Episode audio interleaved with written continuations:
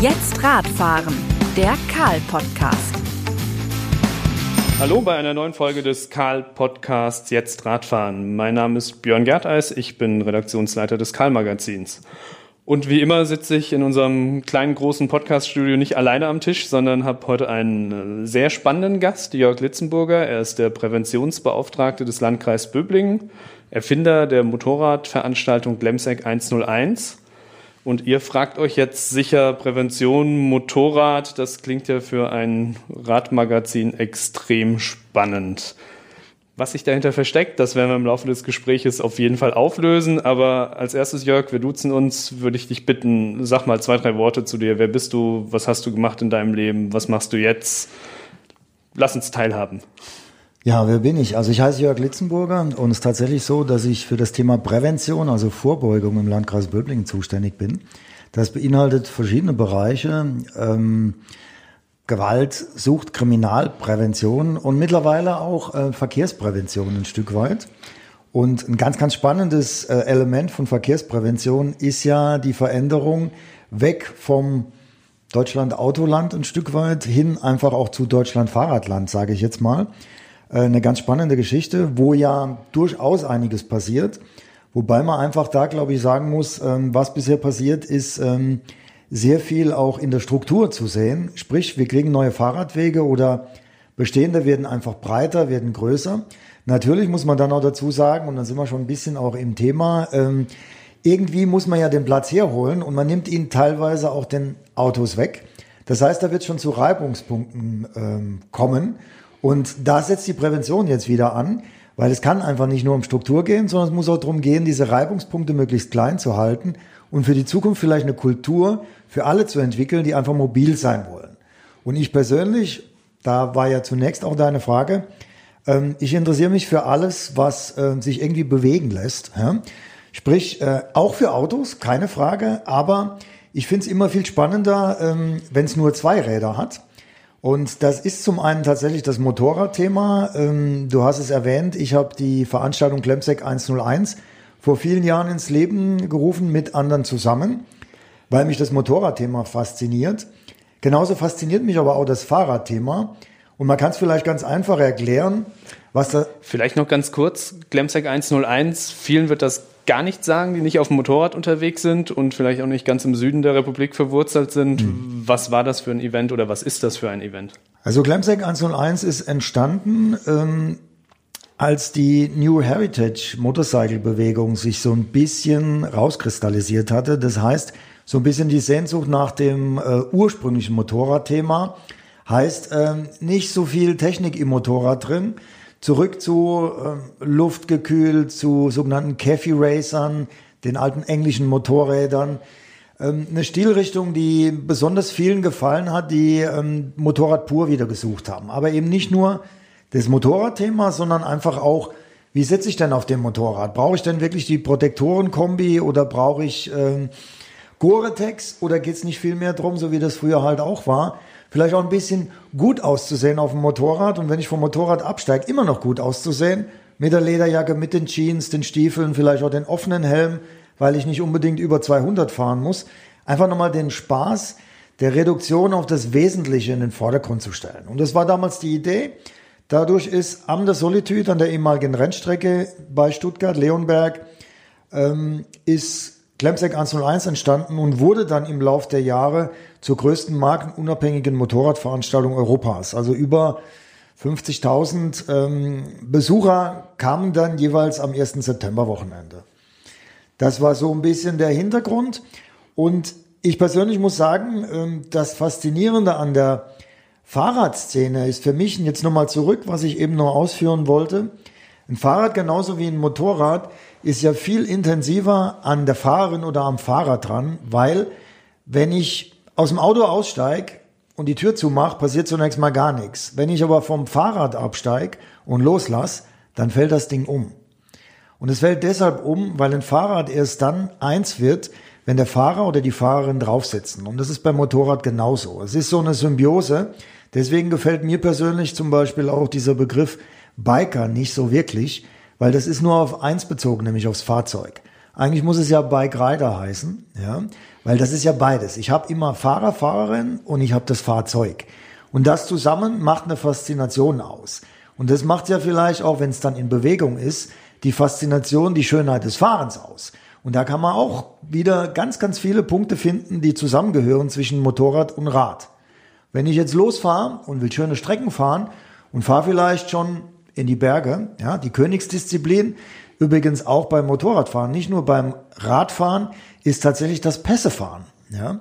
Und äh, ob ich jetzt schneller da hochfahre oder äh, langsamer und habe meine Intensität, das spielt für mich persönlich gar nicht so die große Rolle, sondern es ist einfach, wie gesagt, dieses besondere Erleben mit diesem Fahrzeug, ähm, dieses, dieses, ähm, ja, dieses Gefühl des Unterwegsseins, des in Bewegungsseins äh, genießen zu können. Und da gibt es ganz viele Parallelen.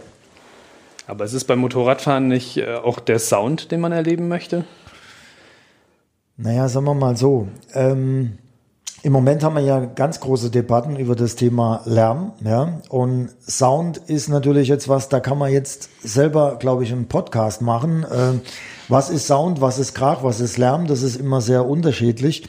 Klar, wenn ich einen Motor mag und mich damit auseinandersetze, dann mag ich auch, egal ob es jetzt Zweizylinder ist, Dreizylinder, Vierzylinder, auch das besondere Geräusch dazu. Keine Frage. Das macht es vielleicht ein Stück weit aus. Andererseits nehmen wir und da sind wir schon wieder im Parallelen, weil wir haben ja bei den Rädern jetzt auch mittlerweile eine ganz neue Gattung, nämlich die E-Bikes. Ja. Ähm, auch ein E-Motor kann eine Faszination ausüben. Das ist dann weniger der Sound, aber es ist natürlich eine Beschleunigung, die ich einfach mit, ähm, egal ob es jetzt ein Verbrennungsmotor ist beim Motorrad oder eben ohne Motor, beim sogenannten Bioradfahren, habe ich mir sagen lassen, so sagt man da jetzt zum Rad ohne äh, Motor. Ähm, das macht auch nochmal eine ganz besondere ähm, Emotionalität aus. Deswegen würde ich das gar nicht so ähm, in den Vordergrund rücken. Ich kann mir heute durchaus auch vorstellen, mit einem ganz leisen Motorrad viel Spaß zu haben. Und genauso kann ich mir auch ähm, beim Fahrrad durchaus vorstellen, dass mich ähm, das Suchen eines E-Motors nicht stört, wenn ich die Beschleunigung einfach will. Ist vielleicht jetzt ein bisschen abstrakt, aber ich denke mal, das ist alles so komplex und mir ist einfach wichtig und das war es mir auch damals bei Clemseck, als wir es gestaltet haben. Wir sollten endlich an den Punkt kommen und die Vielfalt all dessen, was wir heute an Möglichkeit haben, von Mobilität zu genießen und die auch zu nutzen. Wann will ich denn was? Es das heißt auch noch lange nicht, wenn ich jetzt zum Beispiel gerne Rennrad fahre, dass ich nicht auch gelegentlich ein Mountainbike nehme. Es das heißt auch noch lange nicht, dass ich nicht auch Spaß am Autofahren haben kann. Ja, alles zu seiner Zeit oder eben auch das Motorrad. Ich hatte jetzt sieben Tage Zeit, wir haben dem Motorrad in den Seealpen. Ich habe aber eine Vorstellung davon, was ich die nächsten zwei, drei Jahre fahrradmäßig noch erleben will. Und ich bin noch gar nicht so lang für mich persönlich intensiv in dem Fahrradthema drin. Aber ich habe mich zum Beispiel, wie viele andere in dieser Zeit, ähm, in das Thema Gravelbiken verliebt. Habe mir ein Gravelbike gekauft und genieße das, sehr, zwei, dreimal die Woche, anderthalb, zwei Stunden, ist vielleicht gar nicht so viel, aber da gebe ich richtig Gas. Einfach auf jedem Terrain ist jetzt nicht das ganz harte Gelände, dafür bräuchte man ein Mountainbike, aber einfach die Waldwege möglichst zügig fahren zu können. Einfach als Training, aber auch als Erlebnis. Und mein Wunsch ist, ich habe das vor kurzem, habe ich es im Netz gesehen, es gibt da ähm, ein Gravel-Erlebnis, das ein paar ähm, Freaks, sage ich jetzt mal dazu, anbieten. Äh, und das liest sich unheimlich spannend. Und zwar geht das von Turin nach Nizza über die Pässe, ganz, ganz viel Schotter. Und da trainiere ich jetzt schon ein bisschen drauf hin und will das eigentlich die nächsten zwei drei, zwei, drei Jahre für mich selber mal umsetzen. Das klingt nach einem extrem spannenden Projekt. Ich würde gerne zwei, drei Worte aufgreifen, die eben gefallen sind. Du sprichst von Spaß, von Emotionalität, von Genuss. Das sind ja drei Worte, für die wir aber Voraussetzungen brauchen. Also du hast ganz am Anfang gesagt, lass uns nicht immer nur über Struktur reden beim Fahrradfahren. Struktur ist für mich auch Infrastruktur. Wie du sagtest, der Radweg ist ja jetzt 1,50 breit, ist er zwei Meter breit. Sondern ich finde, es geht ja auch um Haltung. Also ich muss, um Spaß haben zu können, um das genießen zu können, muss ich auch sicher unterwegs sein, muss andere Leute respektieren. Ich hatte vor einigen Wochen mal ein Gespräch mit einem Kollegen von Automotor und Sport über die Konfliktpotenziale Autofahrer, Fahrradfahrer. Warum mögen wir uns eigentlich alle nicht, obwohl wir beides machen? Wir fahren am einen Tag Auto, wir fahren am anderen Tag Fahrrad. Ähm, da muss ja auch extrem viel passieren. Wir müssen irgendwie auch neue Wege im Kopf bauen. Und das ist vielleicht auch was, was in deiner Präventionsarbeit äh, eine wichtige Rolle sein kann. Ja, sogar sein muss, sage ich einfach mal. Ja. Ich habe es, ähm, glaube ich, schon gesagt. Ähm, mir geht es darum, als höheres Ziel tatsächlich eine Kultur des Miteinanders zu entwickeln. Und äh, wenn ich mir jetzt in Stuttgart die Tübinger Straße anschaue und die Eberhardstraße, wo ja schon Radstraßen ähm, geschaffen wurden, aber dann genau hinschaue, und ich bin durchaus oft da, vor allem samstags in der Stadt, ähm, dann ist das noch ein, ähm, ja, ein starkes Hickhack, sage ich jetzt mal, und nicht ein Miteinander, sondern oft genug ein Gegeneinander. Und ich frage mich auch manchmal, ich sage es jetzt mal bewusst so, bei dem einen oder anderen Radfahrer, denkt er eigentlich nicht dran, wenn er jetzt hier wirklich mit vollem Karacho durchbrettert, dass jetzt an so einem Samstag sich vielleicht auch mal ein Kind losreißen könnte und mal auf die Straße springt. Was da alles passieren kann, will ich mir da gar nicht ausmalen. Ja? Also allein deshalb, ähm, natürlich geht's auch drum, wie verhalten sich da die Fußgänger? Wie verhalten sich Autofahrer? In der Tübinger Straße fahren ja durchaus auch nach wie vor Autos. Ja? Ähm, aber ich glaube, es ist tatsächlich sehr wichtig, dass wir nicht, so, sobald wir das Fahrzeug wechseln, auch komplett unsere Einstellung wechseln und dann nur noch Autofahrer sind oder nur noch Fahrradfahrer, sondern dass es einfach darum geht, dieses Miteinander so mit Demut und Respekt tatsächlich wieder zu lernen und zwar neu zu lernen, weil wir, wie gesagt, ja heute mehr Möglichkeiten haben. Ja, wer hätte denn gedacht, dass man, ich gehe jetzt mal kurz aufs E-Bike ein, ähm, dass wir mal auf Fahrrädern sitzen mit einem kleinen E-Motor, der uns mit 80 Newtonmeter in eine Beschleunigungsgeschichte ähm, reinversetzt, die vergleichbar ist mit der Beschleunigung von einem Motorrad. Ja, und das bei ganz wenig Gewicht. Das ist einerseits faszinierend, aber andererseits muss ich das natürlich auch neu lernen. Und muss dabei nicht nur das Technische lernen, sondern einfach auch das, was passiert rechts und links. Ja? Was ist mit Fußgängern, was ist mit anderen Radfahrern, wo sind die Autos und, und, und. Und dieses Lernen, diese Kultur, und das ist jetzt eigentlich auch der Ansatz, ähm, wie kann man das in ein präventives Gesamtkonzept mit einbetten, das gelingt meiner Meinung nach nicht mit reiner Information. Das wäre einfach zu kopfgesteuert. Das ist notwendig, keine Frage. Genauso wie die Fahrzeugbeherrschung notwendig ist. Ja. Aber das ist ja gerade im Fahrradbereich schwierig. Wir denken ja alle, wir können Fahrrad fahren. Warum will jetzt einer kommen und mir das Fahrradfahren beibringen? Sei es mit oder ohne Motor. Also ich muss dazu sagen, ähm, ich bilde mir ein, ich kann ziemlich gut Motorrad fahren, weil ich das einfach schon so viele Jahrzehnte mache. Ja? Und ähm, ich habe mir durchaus auch, ähm, ich will nicht sagen eingebildet, aber mir war schon klar, ich kann auf so einem Rad sitzen und ich weiß, wo Bremsen sind, wo Schaltung ist. Aber allein durch das Gravel-Thema habe ich vieles neu wieder dazugelernt, weil ich einfach mit modernen Rahmen, mit modernen Bremsen, auch mit äh, der Schaltung, die ja wirklich, wenn es eine schöne, gut gemachte Schaltung ist, äh, eine funktionale, wo alles ganz schnell funktioniert, ich das alles gleichzeitig mache, aber dadurch, dass es so gut funktioniert, ich auch mit der Geschwindigkeit wieder klarkommen muss.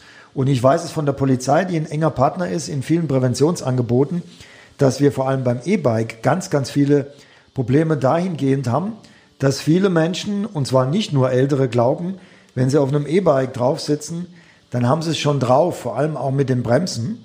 Nur sobald dann mal ein bisschen Regen kommt, ja, und dann vielleicht noch ähm, am Boden irgendwo ähm, ja, Metall ist, ja, wo ich einfach ähm, ja, bremsen muss und komme dann mit dem Vorderradreifen drauf und die eben nicht über jahrelange ähm, Erfahrung verfügen damit und dann liege ich ganz schnell auf der Nase, wenn ich nicht aufpasse. Ja.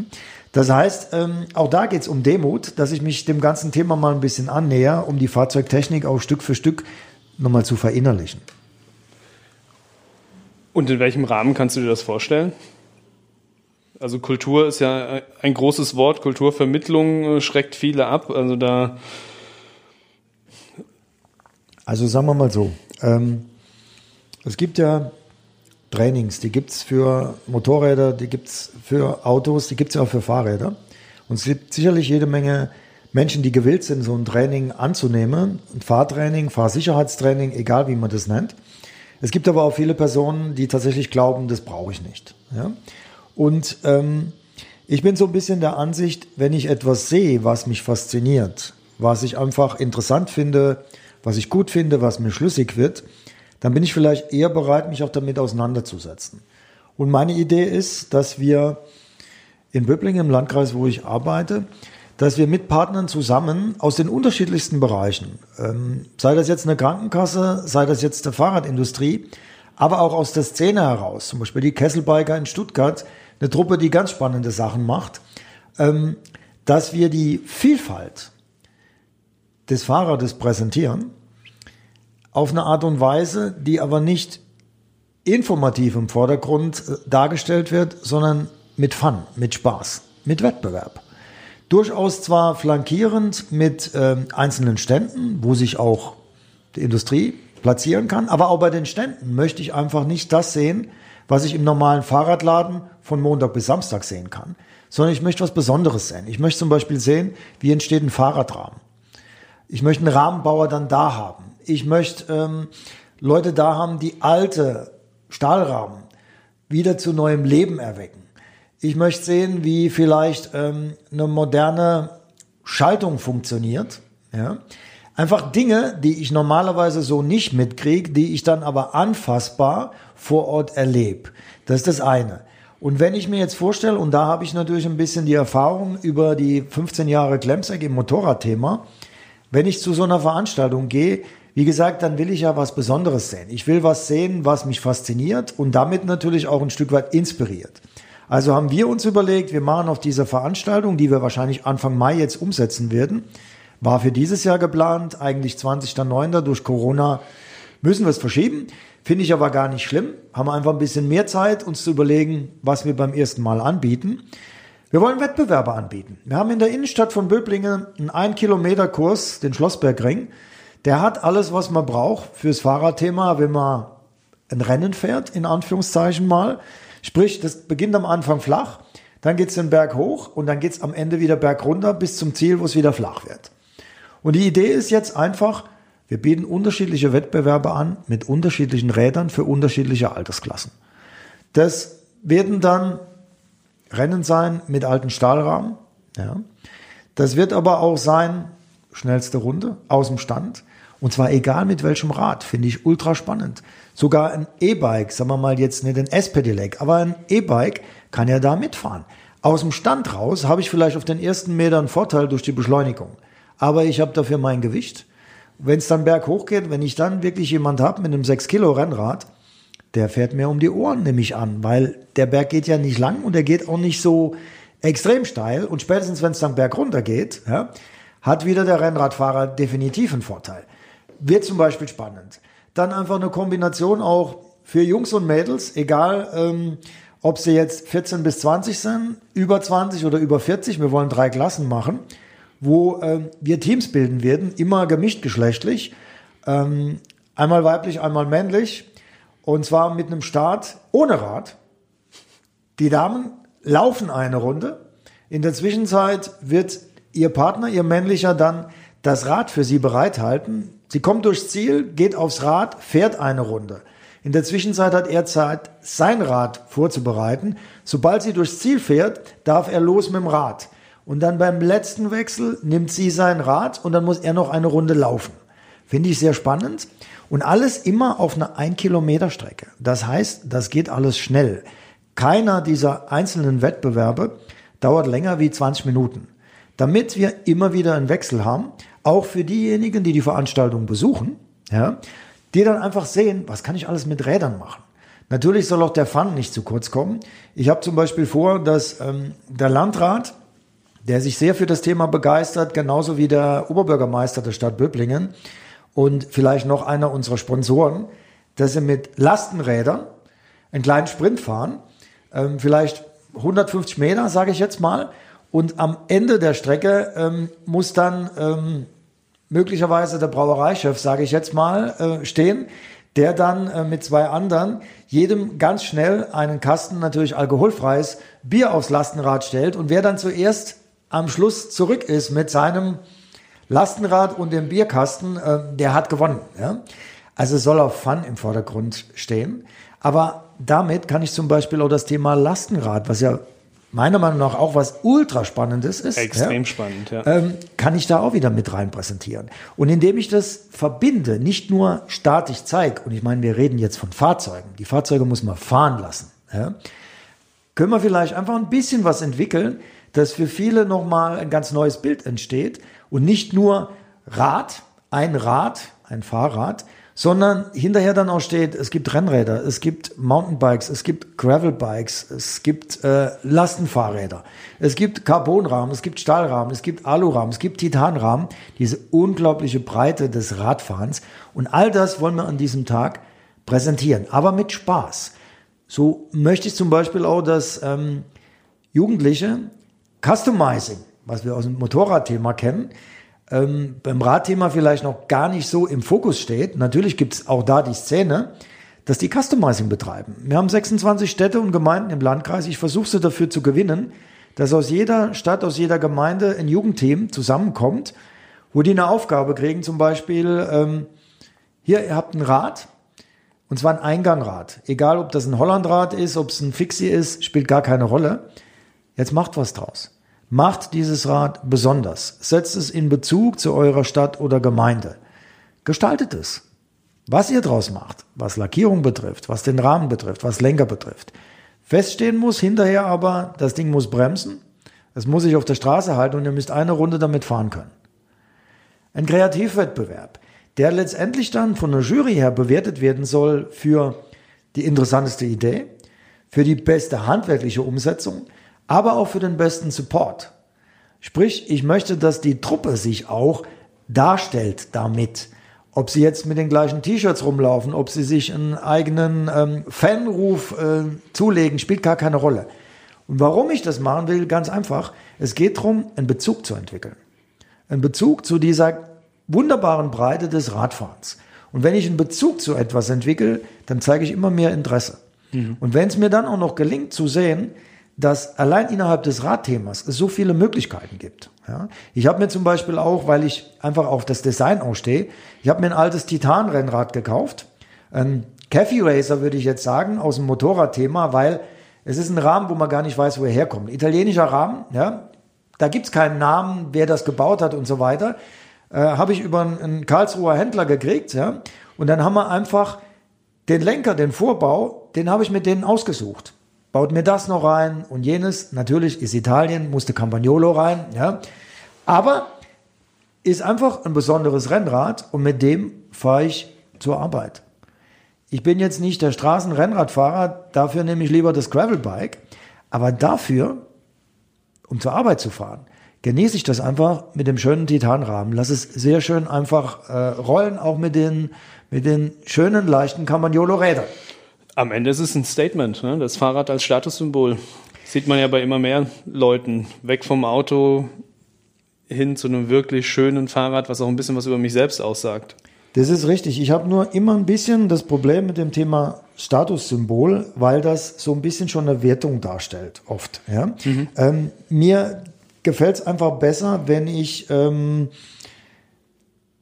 wenn ich an den Punkt komme, mir fällt jetzt das Wort noch nicht ähm, sofort ein, was, was wirklich passend ist, ähm, dass es eins ist mit mir als Person und mit dem, was ich als Fahrzeug bewege. Statussymbol, das heißt für mich immer, ich brauche eine bestimmte Marke. Die ist cool. Mhm. Ja? Wenn aber das Fahrrad zum Fahrer oder der Fahrerin passt, dann ist es für mich nicht Status, Egal, ob das Ding 10.000 Euro kostet oder eben nur ein Tausender oder noch weniger, sondern es ist einfach stimmig, wenn es mir passt für das, mhm. was ich möchte und was wir persönlich einfach gefällt. Ja? Und ähm, in Italien gibt's ja überhaupt keine Schwierigkeit mit Bella Macchina, egal ob jetzt Fahrrad, Motorrad, Auto, heißt immer Bella Macchina, da gibt's auch diesen, diesen Neid nicht, ja? den wir hier in Deutschland leider manchmal bei solchen Themen erleben. Ja? Und mir geht's einfach darum, ähm, wenn ich die Schönheit ob es die Ästhetik ist oder auch die Schönheit der Bewegung, wenn ich das wieder in Einklang bringe, mit mir auch als Person, dann wird es stimmig. Und es wird ja dann stimmig, wenn ich das positiv angehe. Ja? Wenn ich nicht irgendwie nach rechts und links gucke, was hat der jetzt, ja, und muss ich das jetzt noch haben? Ich finde das immer so spannend, auch bei den Diskussionen jetzt, welche Schaltung ist die einzig wahre, welche Reifen sind die einzig wahre und, und, und so weiter und so fort. Und ich sage mir immer, ich probiere jetzt aus. Ja? Ich habe mir zum Beispiel, was das Gravel-Thema betrifft, ich habe mir ähm, ein Rad gekauft mit einem Umwerfer.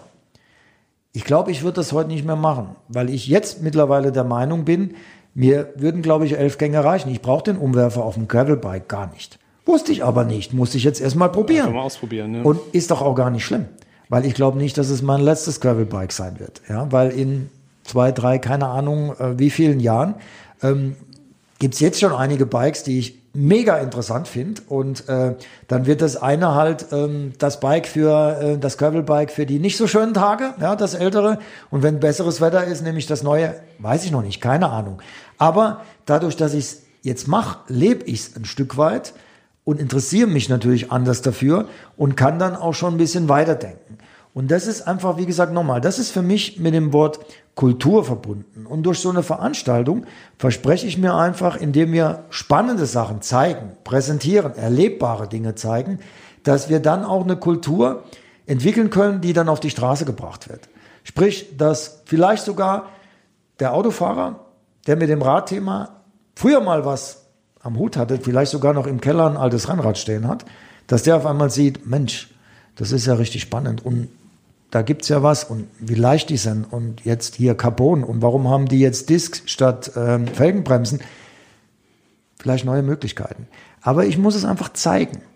Und da verspreche ich mir einfach viel mit so einer Veranstaltung, die dann aber auch durch diese Wettbewerbe sich weitertragen soll. Finde ich ein extrem schlüssiges Konzept und das Witzige ist ja, die Veranstaltung macht ja im Prinzip nichts anderes, als wir mit Karl machen. Unsere vier Säulen sind Urban Bike Lifestyle.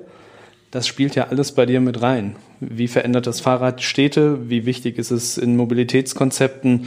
Was für tolle Räder gibt es? Welche Vielfalt gibt es? Vom Hollandrad bis zum S-Pedelec bis zum E-Mountainbike. Style, zum einen in der Kleidung, zum anderen im Fahrrad, zum anderen aber auch als Lifestyle das Fahrrad. Also es ist ja nicht nur noch das Mobilitätsfahrzeug. Also ich finde es super, super spannend und ich glaube, die, der Zeitpunkt könnte kaum besser sein. Denn was wir jetzt in der Corona-Phase erleben, ist, das Fahrrad erlebt ja nochmal einen riesigen Schub. Auf einmal gehen Leute in den Keller und sagen, oh, jetzt könnte ich ja vielleicht mal wieder was für meine Fitness machen, habe ich nicht noch ein Fahrrad. Stürben die Läden und kaufen quasi die Regale leer. Ähm, siehst du das Fahrrad momentan auch als wichtigen gesellschaftlichen Faktor? Kann das Fahrrad nicht nur Menschen von A nach B bewegen, sondern auch anders bewegen?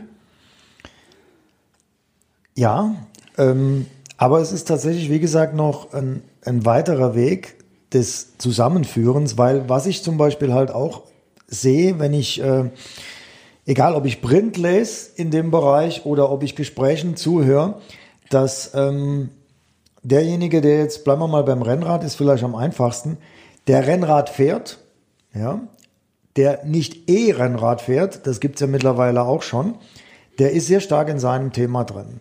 Aber ich sehe noch zu wenig Verbindung zu anderen Radgattungen, sage ich jetzt einfach mal. Und ähm, ich glaube, dass da durchaus noch, ähm, ja, noch ein, ein Weg ist, den man da gemeinsam gestalten könnte. Was mir in dem Zusammenhang da besonders wichtig ist, ist ähm, das Thema Jugendliche und Fahrräder. Ja. Ich sehe da ganz spannende Sachen, wie jetzt zum Beispiel Downhill-Fahren, ist für mich was, was ähm, ganz stark von, von jungen Menschen halt, ähm, von jungen Radfahrerinnen und Radfahrern betrieben wird. Äh, das Thema BMX, ja. Ein Thema, überhaupt dieses Freestyler-Thema finde ich sehr spannend für, für Jugendliche. Ähm, auch das Mountainbike-Thema, wo ja so ein bisschen, ähm, da sehe ich zum Beispiel vom Jugendlichen zum Erwachsenen eine ganz, ganz starke ähm, Verbindung. Das ist vielleicht vom, von der Altersstruktur her, ich weiß es nicht genau, aber das, was ich beobachte, vielleicht die Radgattung, wo man alles sieht. Vom Jungen bis zum älteren Menschen auf dem Mountainbike-Thema. Und ähm, ich könnte mir vorstellen, indem man halt ähm, noch mehr, du hast es ja eben gesagt, noch mehr diese ganzen Bereiche zusammenführt. Und das kann natürlich nicht nur über eine Veranstaltung gehen oder nicht nur über einmal ähm, Karl lesen, sondern das muss sich entwickeln, da sehe ich für die Gesellschaft auch ganz, ganz viele Vorteile, weil ich persönlich einfach auch glaube, dass Fortbewegung der Zukunft, wenn wir im urbanen Raum sind, jetzt gehen wir mal nicht davon aus, von weiter wegfahren. Also ich äh, hoffe, dass ich meinen Verbrennungsmotor, egal ob im Auto, aber auch vor allem im Motorrad, noch weiterhin nutzen kann für 250, 300 Kilometer Strecken beispielsweise. Oder wenn ich weiß, ich habe jetzt sieben Tage Zeit und ich will tatsächlich in die Seealpen fahren und ich will bewusst Motorrad fahren. Aber ich könnte mir sehr gut vorstellen, für die Zukunft gesehen, dass wir ähm, das Thema Zweirad ohne Motor oder Zweirad mit E-Motor, gerade was die Städten betrifft oder der Bereich so 20, 25 Kilometer um den städtischen Bereich herum, dass wir das noch viel mehr ausbauen können und dass wir hier auch noch gemeinsam, ich muss es immer wieder betonen, noch eine Kultur zu entwickeln haben. Ja, dass wir irgendwann so weit kommen und ich muss ganz ehrlich sagen, äh, ich habe mir durchaus auch schon überlegt für mich selber, äh, was könnte denn ein interessantes E-Bike sein, für mich persönlich jetzt. Äh, es ist weniger ein E-Rennrad, brauche ich nicht. Ich brauche, glaube ich, auch kein E-Mountainbike. Aber ich könnte mir vorstellen, ähm, weil ich einfach auch ganz gern ähm, auf die Ästhetik des Fahrzeugs achte, so ein reduziertes Rad ja, mit, ähm, ich sage jetzt mal einer Pinion-Schaltung, ja, ähm, jetzt nenne ich mal einen Hersteller, weil ich das durchaus faszinierend finde, was die da machen, wo ich die Schaltung einfach möglichst wenig sehe, das vom Gewicht her vielleicht in einem Bereich liegt zwischen 12,5 und 13 Kilo, also nicht so schwer, das auf alles Unnötige verzichtet, mit dem ich einfach mit normaler Straßenkleidung und nicht mit dem kompletten Radornament die sechs Kilometer von zu Hause zum Büro fahren kann, ohne dass ich extrem ins Schwitzen komme. Einfach jetzt mal aus ja, ähm, ästhetischen Gründen, weil ich jetzt nicht immer in der Vollmontur fahren will, aus praktischen Gründen. Ich will nicht schon wieder im Geschäft dann duschen müssen, ja. Und ganz einfach auch, um mal entschleunigt zu fahren. Ja? Weil ganz ehrlich, wenn ich mich auf mein Gravelbike setze, ich gebe einfach Gas, ohne dass ich einen Gasgriff habe. Ich will schnell fahren. Hm. Und auf dem Rennfahrt, Rennrad merke ich das genauso. Ich kann da nicht langsam fahren, sondern das ist ja auch dafür gebaut, dass es rollen soll. Aber dann einfach vielleicht auch mal die Möglichkeit zu nutzen, so, jetzt lassen wir es mal laufen. Und da bin ich selber auch noch so ein bisschen am Schauen und habe dann für mich selber noch nichts gefunden. Also was ich damit sagen will, das ist doch alles noch in Bewegung und das ist doch toll, das ist doch schön. Aber wenn wir so weit kommen, die Vielfalt sich anzuschauen, ja, und dann auch zu sagen, habe ich auch mitbekommen, finde ich auch sehr spannend, Thema Lastenräder. Ähm, wie kann man es hinbekommen, dass wir weniger Kleinlastwagen in der Stadt haben, die sowieso oft nicht durchkommen, aber dafür dann, und da sehe ich zum Beispiel den E-Motor als ganz, ganz wichtig an, ja, dass ich auf einem Lastenrad einfach ähm, einiges transportieren kann, ohne mich wahnsinnig anstrengen zu müssen. Ich kriege meinen Parkplatz und ich komme gut durch. Auch das wieder eine ganz spannende Geschichte, die sich ja jetzt auch erst entwickelt. Ja. Definitiv. Was ich mich noch frage, du hast ja auch vor, die jungen Menschen anzusprechen. Aus deiner täglichen Arbeit was sagen dir da deine Erfahrungen, gerade junge Menschen im heranwachsenden Alter? Ist das Fahrrad bei denen was, was auf der Prioritätenliste in der Stadt weit oben steht? Kriegt man die über das Thema? Kriegt man junge Menschen angesprochen? Wir vermitteln dir Fahrradkultur, wir geben dir ein bisschen Wissen auf spielerische, unterhaltsame Art mit Fun-Aspekten. Bekomme ich die Leute rübergezogen? Also es ist immer eine Frage, ähm, wir haben natürlich Szenen. Ja? Wenn ich irgendwo eine Möglichkeit habe, ich meine, Stuttgart zum Beispiel mit seinen äh, Hügeln und so weiter bietet sich natürlich an für das Thema Downhill. Keine Frage. Ja? Auch Thema Mountainbike bietet sich definitiv an. Ja? Ob sich das fürs Thema Rennrad anbietet, sei jetzt mal dahingestellt. Soweit ich weiß, die, die Radsportvereine, die haben Probleme mit Nachwuchs, wie viele Vereine, ja, nicht nur im Radbereich. Ähm, ich glaube, du hast natürlich deine Szenen und das wird vielfältiger. Definitiv, weil auch das Radthema vielfältiger wurde. Aber um die breite Masse dahin zu kriegen, muss ich noch jede Menge Arbeit reinstecken. Ja. Ob das über die Elternhäuser, ob das über die Schulen, über Vereine passiert, äh, sei jetzt mal dahingestellt, wird sicherlich im Einzelnen, aber auch da nochmal, und das ist tatsächlich sogar eine Forderung, die ich da einfach aufstellen würde, lasst uns nicht nur in die Struktur investieren, sondern einfach auch in die Kultur. Und das heißt für mich aber auch, dass ich solche Szenen fördern muss. Dass ich zum Beispiel, ähm, wie ich es mit Skaterparks auch mache, ich muss dann einfach auch die Möglichkeit geben, dass ich mit den Rädern mich präsentieren kann. Ein junger Mensch will ja auch zeigen, was er da kann. Ja? Und nicht nur die Jungen, aber jetzt gerade für die Jungen. Und das müssen wir natürlich auch ermöglichen. Und ähm, dass da Wettbewerb einfach auch nochmal ein spielerisches, schönes Thema sein kann, äh, wieso nicht? Das heißt, vielleicht können wir ja weitere Veranstaltungen machen. Das können ja auch kleine Veranstaltungen sein, egal in welchem Bereich. Und ich bin dann schon überzeugt, wenn wir Ideen präsentieren, aber eben auch gemeinsam mit der Zielgruppe. Deswegen, ich habe es eben schon erwähnt, für mich ist auch die Szene wichtig, wenn ich sowas umsetze, die zu fragen, die tatsächlich Ahnung davon haben, weil sie es nämlich leben. Und das muss ich mit Jugendlichen eben auch machen. Ich muss die einfach mit einbeziehen und mit ihnen dann einfach mal auch drüber reden. Was habt ihr eigentlich für einen Bezug zum Thema Rad? Was interessiert euch dabei? Was fehlt euch dabei? Braucht ihr irgendwas? Und da sehe ich schon durchaus ein Potenzial. Momentan ist ja eine Stuttgarter Szene oft zitiert als die Party- und Eventszene durch die Medien gegangen. Äh, sprich die Ausschreitungen vor einigen Wochen hier in der Landeshauptstadt. Fehlt diesen Jugendlichen, auch wenn es nur ein kleiner Ausschnitt ist, es ist ja nicht repräsentativ für die Stuttgarter Jugendkultur, was in der Stadt passiert ist. Aber fehlt diesen Jugendlichen etwas und kann da vielleicht so eine Veranstaltung, eine Veranstaltungsreihe eine Lücke schließen? Boah, das ist eine ultra. Ähm, das ist keine Frage, die man jetzt in 30 Sekunden beantwortet. Ja, das ist eine, eine sehr, sehr komplexe Frage. Ähm, ich sage mal dazu, mich persönlich ähm, hat es natürlich auch gewundert, wie eklatant und krass die Ausschreitungen letztendlich gelaufen sind. Aber das ähm, irgendwas passieren musste, dass es mal knallt, war mir im Prinzip klar, weil es einfach auch logisch war, ähm, wenn man sich nur mal ähm, die Dinge nochmal vor Augen führt, die davor passiert sind. Wir hatten Corona in der Anfangszeit, irgendwann kam dann ein Lockdown, das heißt Verzicht. Und jetzt gehen wir mal davon aus, nehmen wir mal nur männliche Jugendliche oder junge Erwachsene, wobei ich betonen muss, da waren auch Mädels beziehungsweise Frauen dabei und auch nicht nur Jugendliche, sondern wie gesagt auch wirklich Erwachsene. Ähm, sie mussten sich auf einmal einschränken und waren das ja nicht gewohnt. Das sind Leute, junge Leute, die schon als Kinder mit dem Internet, mit dem Netz groß geworden sind, die immer die Möglichkeit hatten, rund um die Uhr in Kontakt zu sein. Und jetzt auf einmal wurde ihnen vieles genommen. Jetzt gehen wir mal davon aus, ähm, männlicher Jugendlicher geht ins Fitnessstudio, konnte er nicht mehr hin. Trifft sich mit seinen Freunden, durfte er nicht mehr. Möchte Mädels kennenlernen und sich auch präsentieren, durfte er auch wiederum nicht mehr.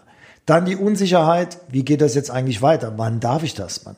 Dann kommt auf einmal der Sommer. Ich will noch mehr draußen sein. Ich will in meine Clubs gehen. Durfte er auch nicht.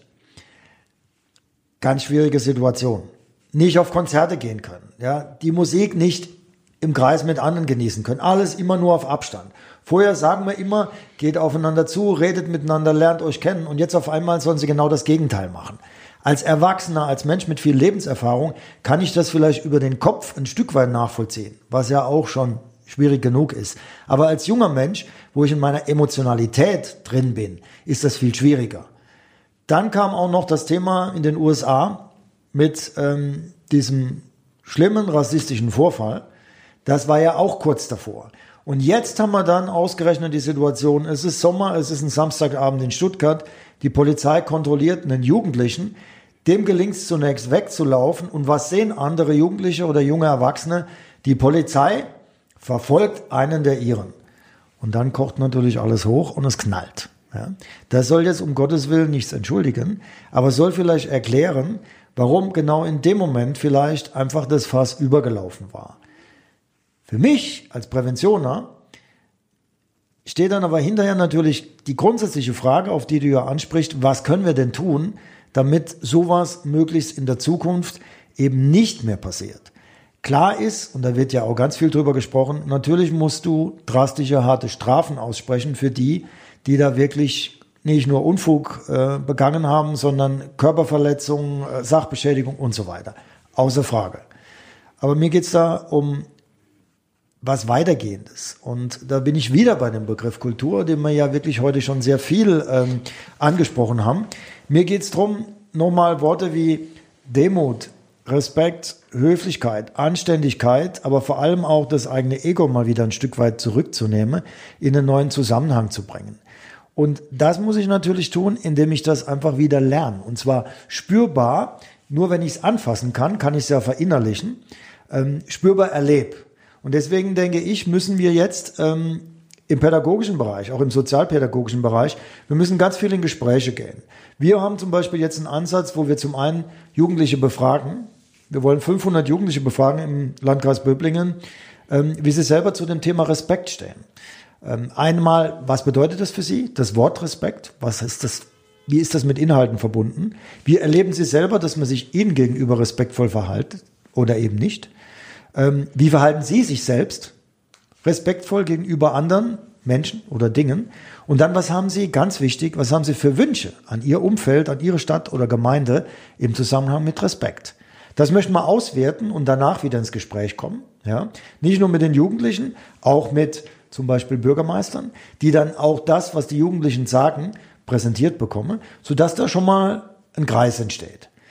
Und dann möchte ich auch an Jugendliche direkt ran, die in ihren Peer Groups zum Beispiel Wortführer sind.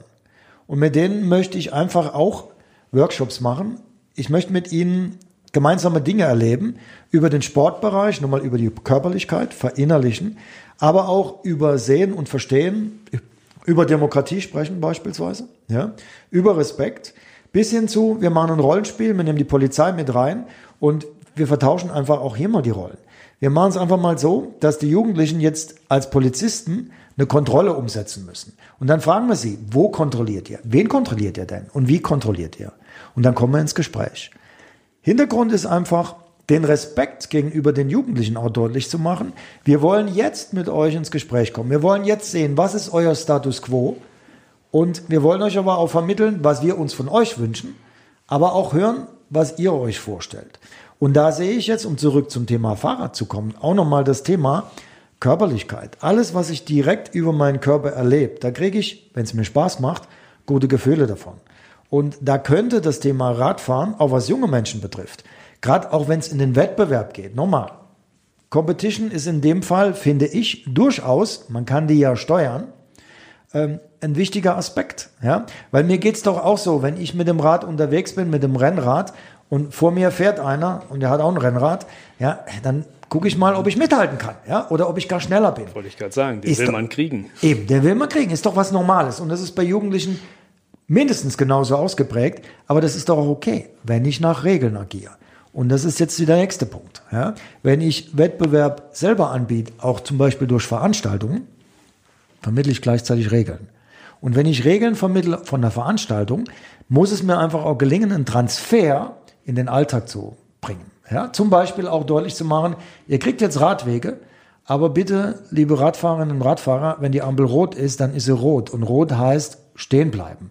Zum Beispiel auch Kinder, das kennen wir das Beispiel, wir beziehen es immer auf das Fußgängerthema. Ich muss stehen bleiben, wenn andere Kinder da sind, aber beziehen wir es bitte auch auf das Radthema. Die rote Ampel heißt auch da stehen bleiben, weil andere Kinder zum Beispiel und Jugendliche auch sich daran orientieren. Das ist jetzt nur ein Beispiel, mal ganz abgesehen davon, dass es einfach auch gefährlich ist. Ja? Ähm, ich möchte aber nicht moralisierend sein in dem Zusammenhang, sondern mir geht es einfach darum, Regeln sind immer dann gut, wenn man sie auch versteht und wenn man sie akzeptiert. Und auch das heißt für mich Kultur. Lasst uns gemeinsam auch über Regeln sprechen. Und die ändern sich ja auch. Und gerade mit dem Radthema, habe vor kurzem auch nochmal gelesen, dass man durchaus auch überlegt, dass der Radfahrer, wenn die Ampel rot ist, bei bestimmten Kreuzungen sogar drüber fahren dürfen sollte. Ja, da gibt es, glaube ich, auch Länder, wo das schon so ist. Ja, und da geht es nicht nur darum, ums Rechtsabbiegen, sondern tatsächlich auch ums geradeaus weiterfahren, weil einfach dadurch die Beschleunigung und die Bewegung erhalten bleibt und nicht ein Hindernis entsteht. Also da passiert ja was. Aber nochmal, das muss in der Kultur sich Step by Step entwickeln und das geht nur miteinander. Und das eine ist die Struktur, die vorgegeben wird, aber die Kultur kann nur mit den Menschen ablaufen. Und da setze ich natürlich vor allem auch auf die jungen Menschen, weil man die noch ein Stück weit, das ist meine Erfahrung, überzeugen kann, wenn man mit Argumenten, die für sie schlüssig sind, an sie rankommt. Eine extrem schlüssige Herleitung. Also gerade das Wort äh, Respekt, wenn man diesen Wert vermittelt bekommt, ist ja für den Straßenverkehr ein extrem wichtiges Element. Respektiere dich, respektiere die anderen. Du bist jetzt im Landkreis Böblingen aktiv. Gibt solche Bewegungen und Tendenzen dann auch bundesweit? Ist dir da was bekannt? Also ich meine, es ist ja nicht viel geholfen, wenn jetzt alle Bewohner des Landkreises Böblingen äh, respektvoll im Straßenverkehr miteinander umgehen, äh, viel Fahrrad fahren, den Facettenreichtum dieses gesamten Themas kennenlernen, aber hinter der Landkreisgrenze weiß davon keiner mehr was. Ähm, ist mir jetzt eher weniger bekannt, ähm, spielt für mich aber, sage ich dir ganz ehrlich, im Moment auch noch nicht die große Rolle, weil wir ja noch ganz am Anfang stehen. Ja? Und ähm, ich mache mal ein ganz anderes Beispiel. Wenn ich Elternveranstaltungen mache, egal in welchem Thema, ob es um Gewaltprävention geht oder Suchtprävention, dann kriege ich ganz oft zu hören, ja, aber die Eltern, die das nötig hätten, die erreicht ihr ja gar nicht, die kommen ja nicht. Ich sage dann immer, mag sein, aber wenn es uns gelingt, diejenigen, die kommen, uns kommen immer welche, mit unserem Angebot, mit unserem Vortrag zu überzeugen, und das hat denen gefallen, dann werden die darüber sprechen. Das heißt, es wird sich Step by Step entwickeln. Und so sehe ich die Geschichte auch. Ähm, wie gesagt, ich habe es da auch schon erwähnt, wir haben die Stuttgarter Szene mit den Kesselbikern zum Beispiel mit dabei. Das heißt, wir sind ja nicht mehr nur Landkreis Böblingen. Da sind auch schon Menschen aus Stuttgart. Ja? Und ich bin überzeugt davon, wenn das Thema einschlägt, wird sich das weitertragen. Außerdem möchte ich auch ganz gern durchaus ähm, aus der Fahrradindustrie, ähm, warum nicht bundesweit schauen? Ich habe hab zum Beispiel ähm, im Blick, fände ich jetzt spannend, ich weiß nicht, ob es uns gelingt, ähm, einen Wettbewerb zu machen. Ähm, ich sage jetzt mal, Last Man Standing gibt's ja als Wettbewerb. Ja? Vielleicht könnten wir ja mal ähm, einen Wettbewerb machen mit Last Brand Standing. Und es gelingt uns zum Beispiel, ähm, ich sage jetzt mal fünf Fahrradfirmen zu erreichen, denen wir sagen, okay, kommt einfach mit einem schnellen Rad. Vorgabe ist, es muss käuflich sein, also kein Prototyp. Nehmt irgendeine Fahrerin oder irgendeinen Fahrer, wenn ihr wollt. Und wir machen an diesem Cycle Day, so heißt die Veranstaltung, wir machen ein Last Brand Standing, heißt insofern, es gibt einen Start mit den fünf Rädern und nach jeder Runde fliegt der letzte halt raus. Ja? Und dann schauen wir doch mal, wer am Schluss übrig bleibt. Kann doch jede Menge Spaß bereiten. Ja? Und das wäre für mich dann auch schon wieder so ein Thema, das wird dann weitergetragen. Und wenn wir die Veranstaltung entsprechend so umsetzen, wie wir es jetzt vorhaben, könnte ich mir durchaus vorstellen, dass andere Städte das genauso übernehmen können. Ja? Weil es ist ja gar nicht so schwierig. Wir haben im Gegensatz zum Motorradthema oder gar dem Autothema, wir haben ja nur Vorteile. Erstens, es ist gewollt von vielen, vielen Städten, dass das Radthema mehr in Bewegung kommt. Zweitens, es schon die Umwelt. Ja. Drittens, es macht nicht wirklich Krach. Ja. Viertens, die Sicherheitsrisiken sind deutlich geringer, weil ich die Absperrungen gar nicht so extrem halten muss wie bei einem ähm, Kraftfahrzeug. Ja. Ähm, deshalb bietet das so viele Möglichkeiten mit, sage ich mal, überschaubarem Aufwand. Und wer weiß, äh, vielleicht gelingt es uns das ja dann weiterzutragen. Aber wie gesagt, nochmal, das wäre zunächst mal der übernächste Schritt. Jetzt müssen wir erstmal unsere Veranstaltung umsetzen können. Aber ich bin überzeugt davon, wenn das gut wird, dann wird sich das rumsprechen und dann kann sich da was entwickeln. Das war im Motorradbereich mit Glemsek genauso. Wir hatten zwar von Anfang an viele Zuschauer, aber es war nicht international. Das hat sich über die Jahre hinweg entwickelt. Ja. Wir werden es mit Karl auf jeden Fall verfolgen und unterstützen. Also ich persönlich finde das einen super spannenden Ansatz, weil es genau unsere Philosophie, sagen wir es, vom Papier auf die Straße bringt. Ähm, hoffe, dass du da einen großen, durchschlagenden Erfolg hast und bedanke mich an dieser Stelle für das, wie ich finde, extrem spannende Gespräch. Nicht nur über Fahrräder, sondern viel über Menschen und warum handeln Menschen so, wie sie handeln und wie können wir sie vielleicht begleiten, dass es für uns alle besser und angenehmer wird. Jörg, hat mich sehr, sehr gefreut, dich hier bei uns begrüßen zu dürfen. Sehr gerne und herzlichen Dank, dass ich da sein durfte. Und das war die aktuelle Folge von dem Karl-Podcast Jetzt Radfahren. Ich hoffe, es hat euch auch so gut gefallen wie mir. Wenn ihr Anregungen, Kritik, Themenvorschläge habt, meldet euch gerne unter der Adresse podcast.karl-magazin.de und folgt uns auf unseren äh, Social-Media-Kanälen Instagram und Facebook. Bis zum nächsten Mal. Jetzt Radfahren, der Karl-Podcast.